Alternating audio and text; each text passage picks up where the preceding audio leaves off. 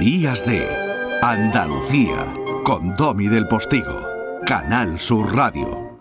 Y sé que llega uno de los momentos que todos estaban esperando, al menos los oyentes generosísimos de estos días de nuestros aquí en la Radio Pública Andaluza, porque nos quedamos en puntos suspensivos tras transitar una entretenidísima y apasionante eh, primera parte del recuerdo historicista y periodístico de la figura de Isabel II, de aquel padre suyo que fue rey sin querer, pero le echó arrestos, pese a sus eh, peculiaridades que en el contexto histórico que le correspondió a Jorge VI se suponía que eran incapacidades, y porque su hermano Eduardo eh, pues abdicó por amor, entre otras muchas cosas. Historia, ni blanca ni negra.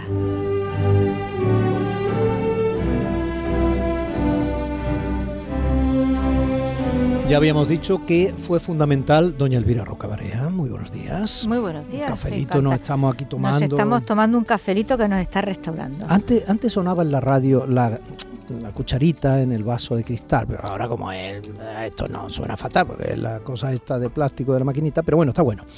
Bueno, dicho esto, em, ya dijimos.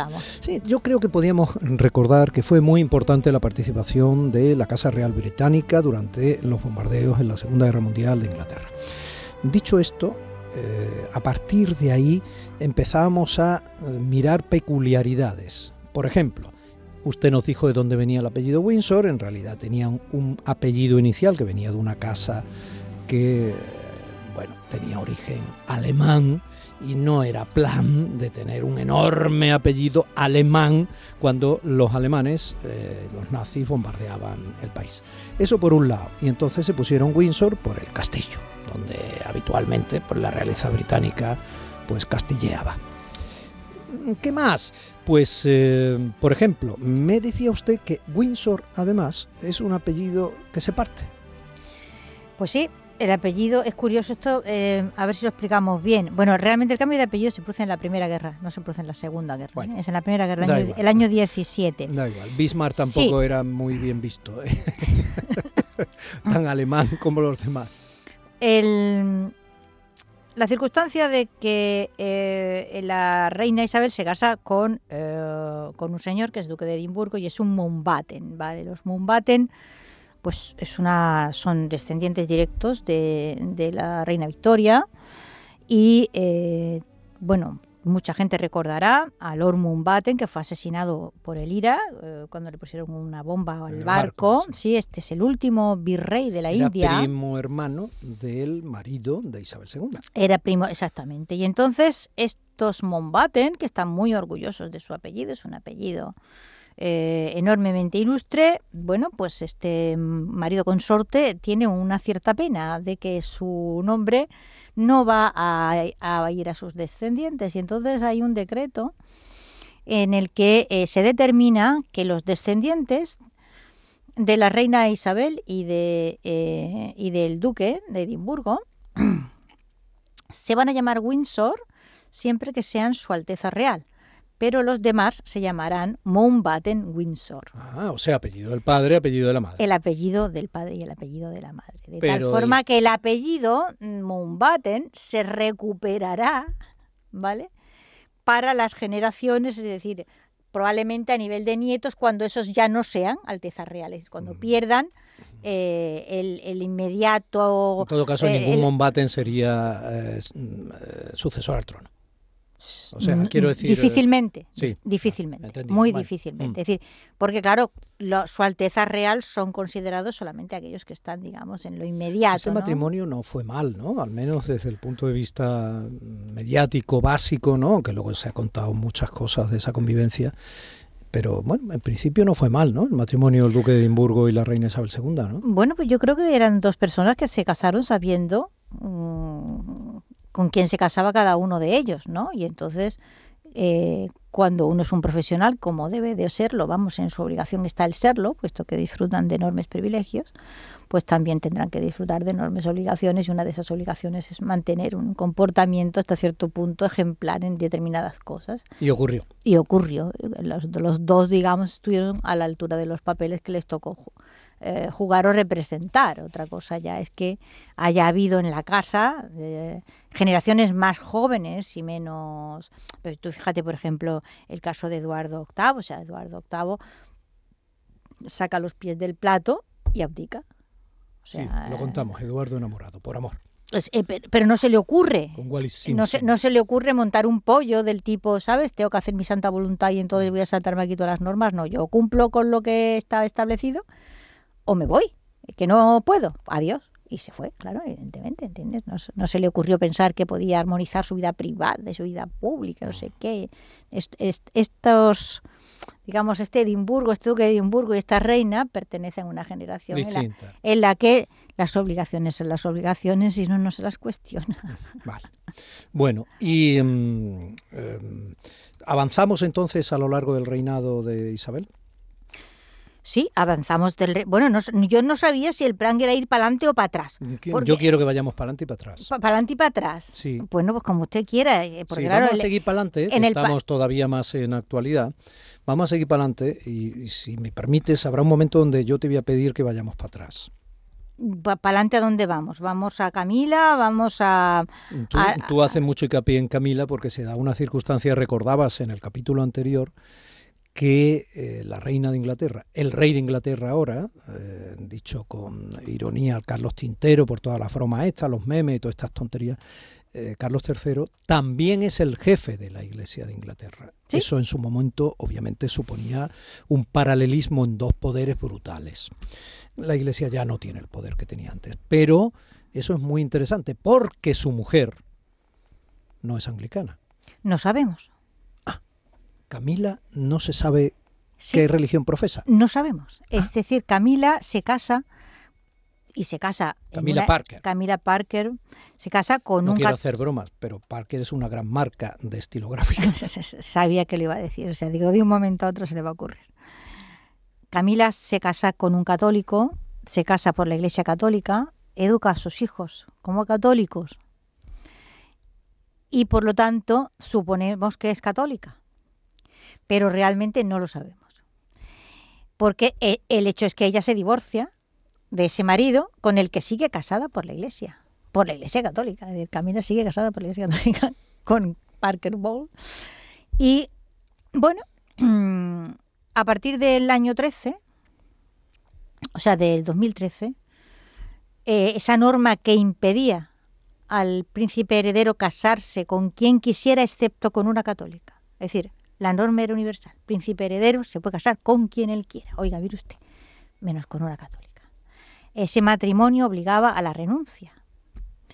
Eh, y eso ha sido una ley vigente en Inglaterra que fue derogada sin que se notara en el 2013. Me- Ah, bueno. Mm, Eso no sabía yo. ¿eh? y eh, pues te estará- estarás observando que no hay noticias ni en inglés, ni en español, ni mu, ni mu, ni nada, en ningún sitio, porque me he peinado yo buscándome información sobre esto y resulta que no dice nadie ni pío del tema este. Interesante. Me supongo yo que es- en su momento, o sea, ya en el 13 debía estar previsto que la reina Isabel II iba a consentir con que Camila fuese reina consorte.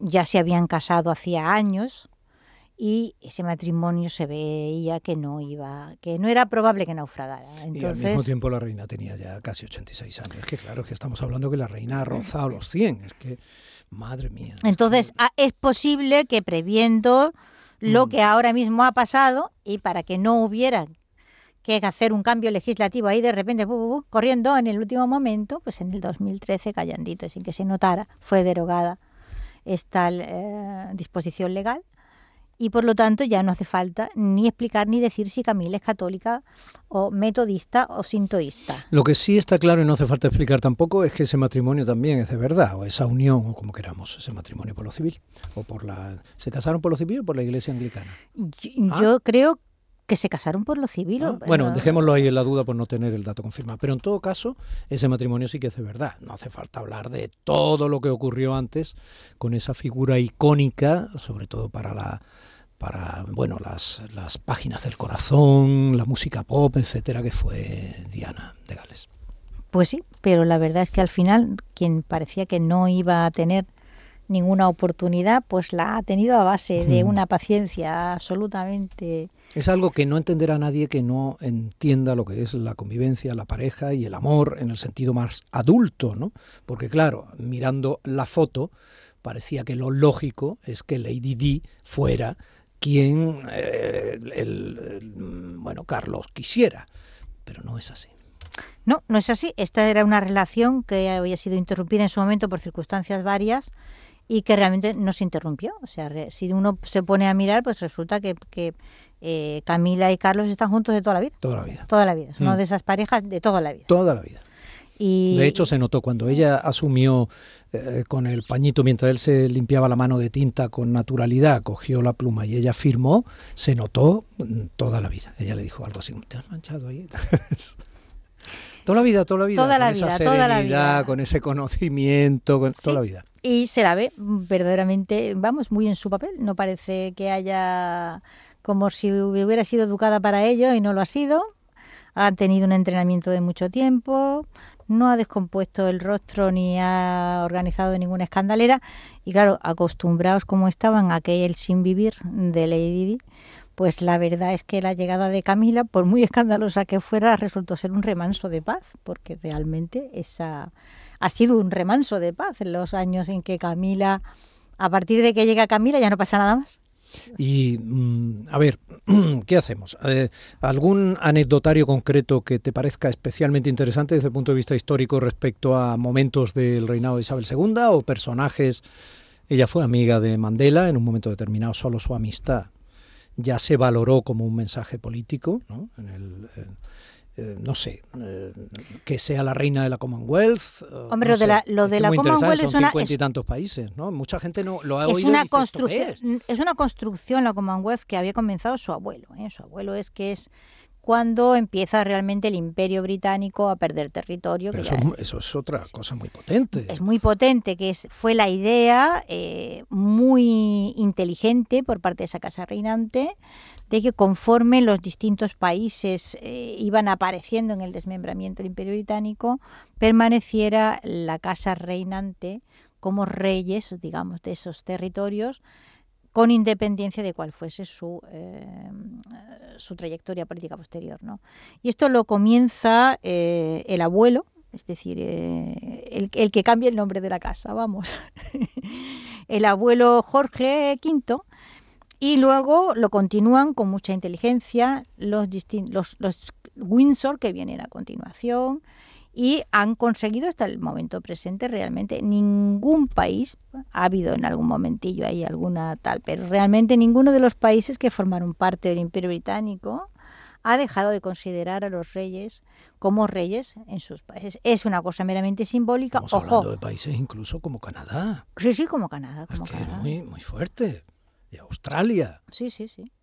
Pero fíjate, eh, tú dirías, bueno, esto es una cosa meramente simbólica. Bueno, nada menos. ¿eh? O sea, que hay que decir que lo, que lo simbólico es una cosa realmente muy importante. Es una cosa simbólica, pero que ellos han aceptado. O sea, es un símbolo aceptado. Sin duda. Si no quisieran, no lo habrían aceptado porque son países independientes. Por eso digo que la corona, en el caso de Inglaterra, tiene unas connotaciones especiales en cuanto a que ha sido un factor que ha, que ha sido aglutinante. O sea, ¿qué es lo que ha hecho Carlos con o sin tintero? Ha ido a Irlanda.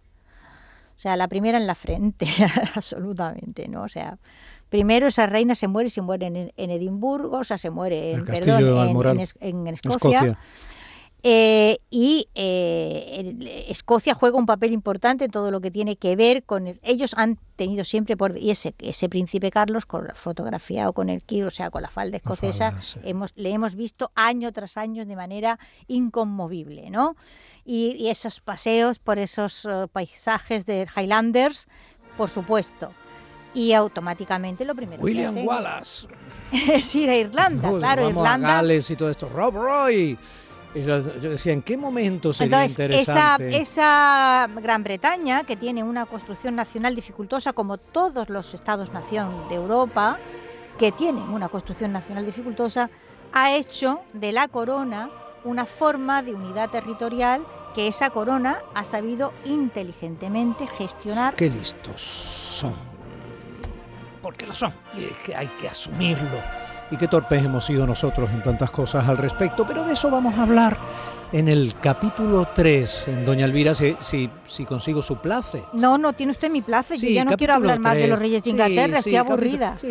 no, vamos a hablar de piratas y ahora también, también, pero no, el capítulo 3. Que no, que no, que estoy aburrida ya de hablar de reyes de Inglaterra, sobre todo que